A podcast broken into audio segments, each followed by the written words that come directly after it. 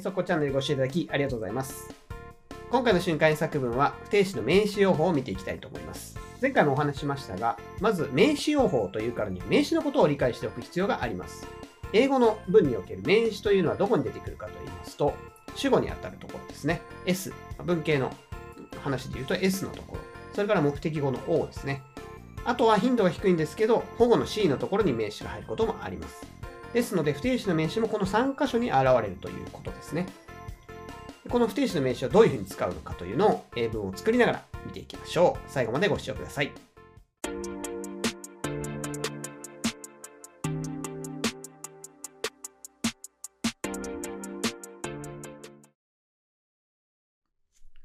最初の状況ですが、これは何か体調を崩した方がいて、その人に対してね、まあ、その人はいろいろ体調を崩しちゃって焦ってるところを友達がアドバイスしてるような状況を想像してください。文章はこちらです。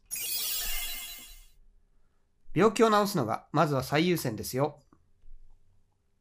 病気を治すのがまずは最優先ですよ。もう一回いきます。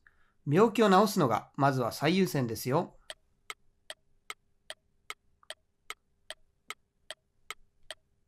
タイトル見てみましょう。To get over the disease is your priority. To get over the disease is your priority. ポイントを見てみましょう。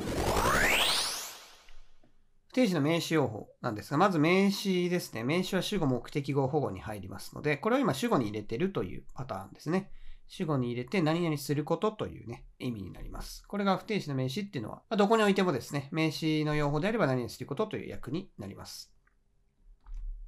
ちなみに5位ですけど、直すっていうと、cure や recover from なんていうのを使ってもいいですね。こちらのこう、主語に入れるパターン、すごいわかりやすい不定詞の名詞用法になります。次行ってみましょう。次はそうですね、給料が低くて何か文句を言っている人を想像してください。文章はこちらです。こんな給料で真面目に働くのは馬鹿らしい。こんな給料で真面目に働くのは馬鹿らしい。もう一回いきます。こんな給料で真面目に働くのは馬鹿らしい。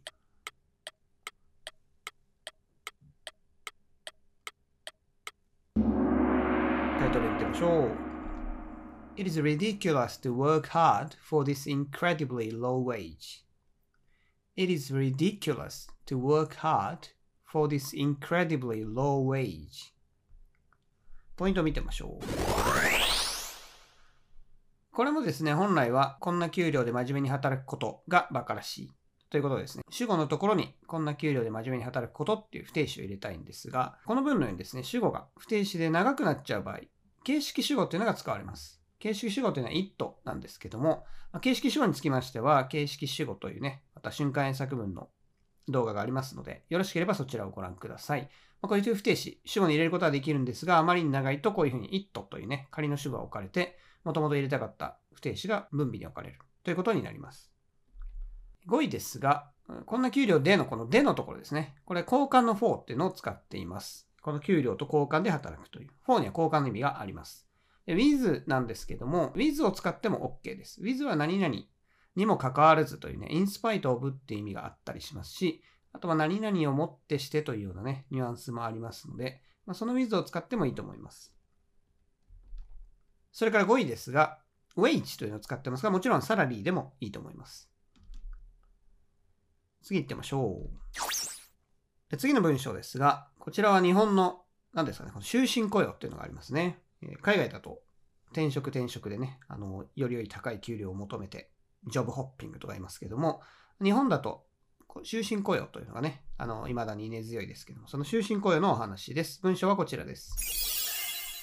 一つの会社で一生働くのは日本では普通のことです。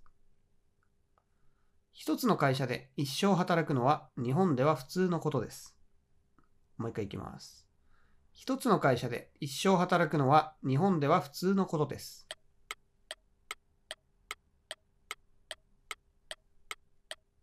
タイトル見てみましょう。It is common for Japanese people to work for one company for life. It is common for Japanese people to work for one company for life. ポイントを見てみましょう。こちらも形式主語を使った先ほどのようにですね、主語に不定詞を入れたかったけども長いから it が入っているという文章になってますが、意味上の主語。これはね、日本人にとって働くこと。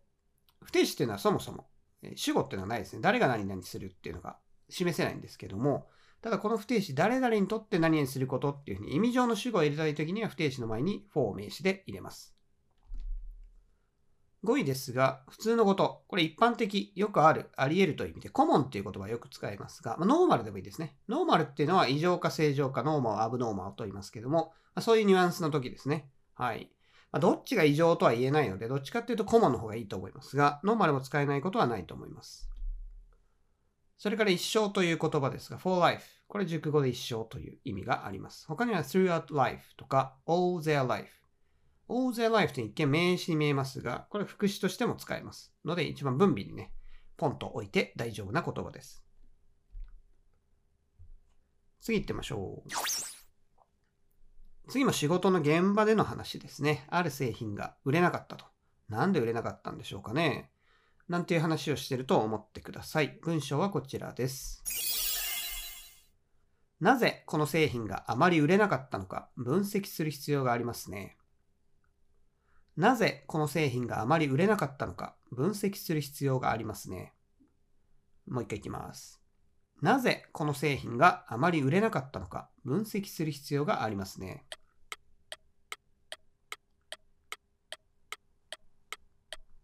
後で見てましょう。We need to find out why this product didn't sell well. We need to find out why this product didn't sell well? ポイントを見てみましょう。今回の不定詞ですね。この文の不定詞、不定詞の名詞なんですけども、動詞の目的語に入っています。目的語も名詞なので、SVO とかですね、SVOC とか O の部分が目的語というやつですが、これは名詞が入ると決まってますので、ここに不定詞が入るケースもあります。ただ、ここに不定詞を取れますよと。目的語に不定詞取れますよっていうのは動詞によって決まっちゃってるんですね。例えばここにある need ってのは取れるんですけど、他に有名なやつだと want とかね、plan とか、そういうのがあるんですけども、まあ、どういうのが取れるかっていうのはまたちょっと別の文法で勉強した方がいいですね。あまり詰め込むと不定詞自体がよくわからなくなってくるので、この SVO で O に to 不定詞が取れる動詞というね、文法事項がありまして、瞬間演作文の動画でもありますので、よろしければそちらをご覧ください。単語ですが、分析する。こちらでは見つけ出すということで、find out を使っていますが、そのまま直訳すると analyze というね、分析するという言葉があるので、これを使ってもいいと思います。それから最後に sell well というのがありますが、sell。sell というのは売るという意味で、本来多動詞で使うことが多いんですが、自動詞も実はあるんですね。で、これは売れるという意味なんですけども、使うときには大体副詞をつけますね。よく売れる。sell well。で、主語は物になりますね。This product didn't sell well。で、売れなかった後、poorly。で、自動詞のセルの場合は、そういった副詞を伴って使うのが普通です。次行ってみましょう。次は、なんかこう、薬とかあんまり飲みたくないとかね、体に逆に悪い影響があるから薬あまり飲まないようにしてる。なんていう方もいらっしゃいますけども、その薬の話です。文章はこちらです。よほどの高熱ではない限り、薬は飲まないようにしている。よほどの高熱ではない限り、薬は飲まないようにしている。もう一回いきます。よほどの高熱ではない限り、薬は飲まないようにしている。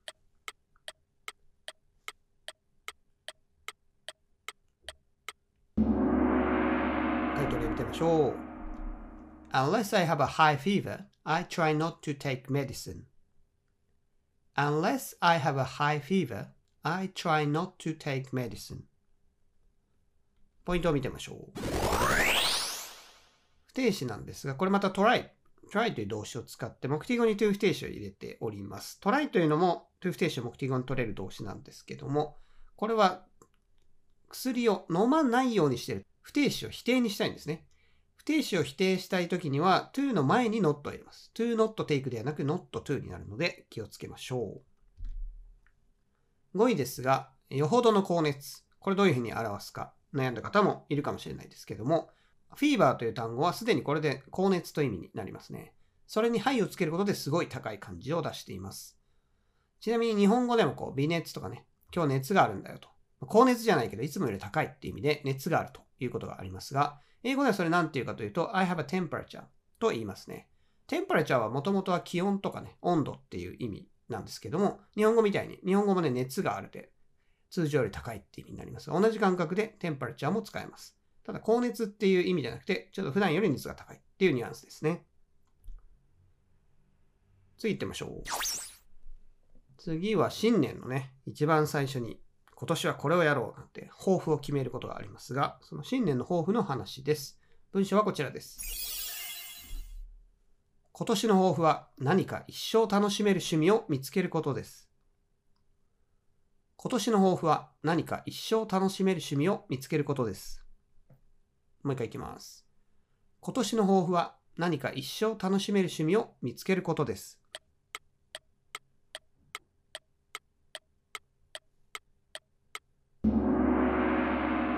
タイトル見てみましょう。My New Year's resolution is to find something I can enjoy throughout life. My New Year's resolution is to find something I can enjoy throughout life. ポイントを見てみましょう。不定詞は名詞になることができるということで、えー、名詞というのは主語に入ったり目的語に入ったり。あと、周りにあの、保護ですね。SVC とかの C に入ることがあります。こちらの文もですね、B 動詞、SVC の文の C のところに不定詞を入れています。不定詞の名詞を B 動詞の SVC の C のところに入れた場合に何々することっていう意味になりますね。でここの文でも、抱負は何々をすることですという意味になっています。で、B 動詞などの to 不定詞ですね。これ形容詞用法の to 不定詞入ってる時があるんですけども、ちょっとややこしいですね。訳が変わってきます。名詞用法だったら何々することっていう訳になりますし、形容詞用法だと、不定詞の形容詞のところ出たんですけども、B 動詞プラス to 不定詞だと、運命とか予定とか何々することになっているという訳になる時があります。これは形容詞で使ってるか名詞で使ってるかで訳が違うので注意してください。5位ですが、resolution という単語があります。これは resolve という動詞があって、これは覚悟を持って覚悟を決めるみたいな動詞なんですけど、それの名詞形で resolution、抱負。覚悟というかね、何々する覚悟みたいな意味合いから抱負という意味になります。それからホビーという単語がありますけども、趣味という訳になりますね。こちらの文で find something I can enjoy という形で何か私が楽しめるものという言い方をしてホビーは使わなかったんですけども、ホビーっていうのは本来はですね、英辞典なんか引くと an activity that you do for pleasure when you are not working ということでですね、仕事をしない時にやること、なんか副業的なね、かなり力を入れてやってるようなことをホビーと言いますね。で、たまに映画見に行くぐらいだとちょっとホビーとは言えないです。ホビーっていうのはそういうね、ちょっと日本語と意味が若干違うので、ここでは一応ね、something I can enjoy としてますが、まあ、一生楽しめる趣味っていうニュアンスなので、これはホビーを使ってもいいと思います。次行ってみましょう。次は、まあ、コロナの影響で在宅勤務になった方も多いと思いますけれども、在宅勤務だったのがたまに会社に行ってみたら、会社に行ってみてこんなことに気づいた。まあ、そういう文章です。文章はこちらです。毎日満員電車に乗って通勤するのはかなりのストレスだと実感した。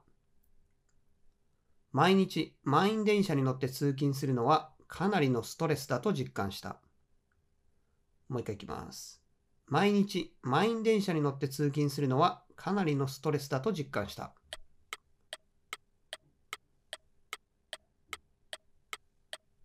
回答例見てみましょう。I found it very stressful to take a packed train to commute every day. I found it very stressful to take a packed train to commute every day. ポイントを見てみましょう。この不定詞はですね、ちょっとややこしいんですけど、SVOC っていう文型の O に入ってる不定詞になります。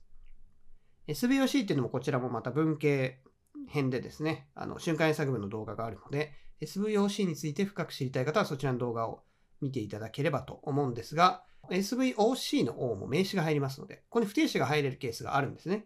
これも動詞によるんですけども。ただ、これ入れると長くなっちゃうので、形式主語と同じようにですね、この形式目的語っていうのが入ったりするんですね。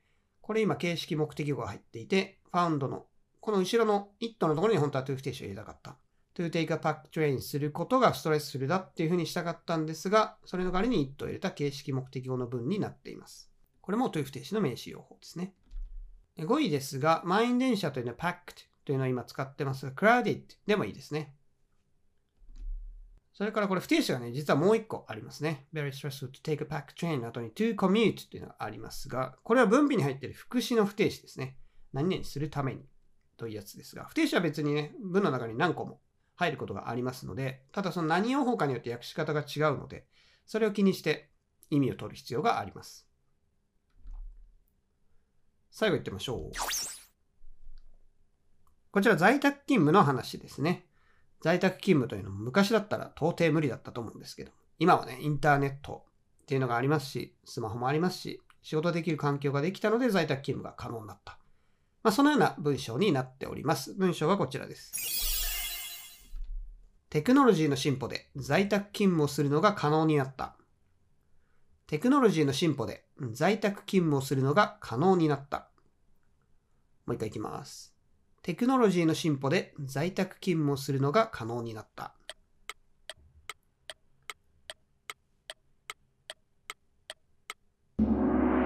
回答例見てみましょう。Development of technology made it possible to work from home. Development of technology made it possible to work from home. ポイント見てみましょう。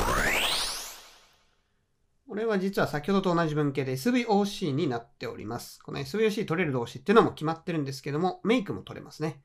S が OC という状況を作り出す。OC にするっていうような意味になるんですけども、これも同じ形で形式、目的語を使っています。このように、形式目的語というね、細かい文法も関わってきますので、不定詞の名詞といっても結構ね、他の文法事項も巻き込んで奥の深い話なんですね。在宅勤務という言葉ですが、これは work from home と言います。よく使うので、最近よく使うので WFH という略称でも呼ばれます。テレワークっていう言葉もありますが、テレワークっていうのは、テレっていうのはね、遠隔という意味ですね。テレポーテーション、超能力でありますけども、テレっていうのはもともと遠隔という意味なので、遠隔で仕事する。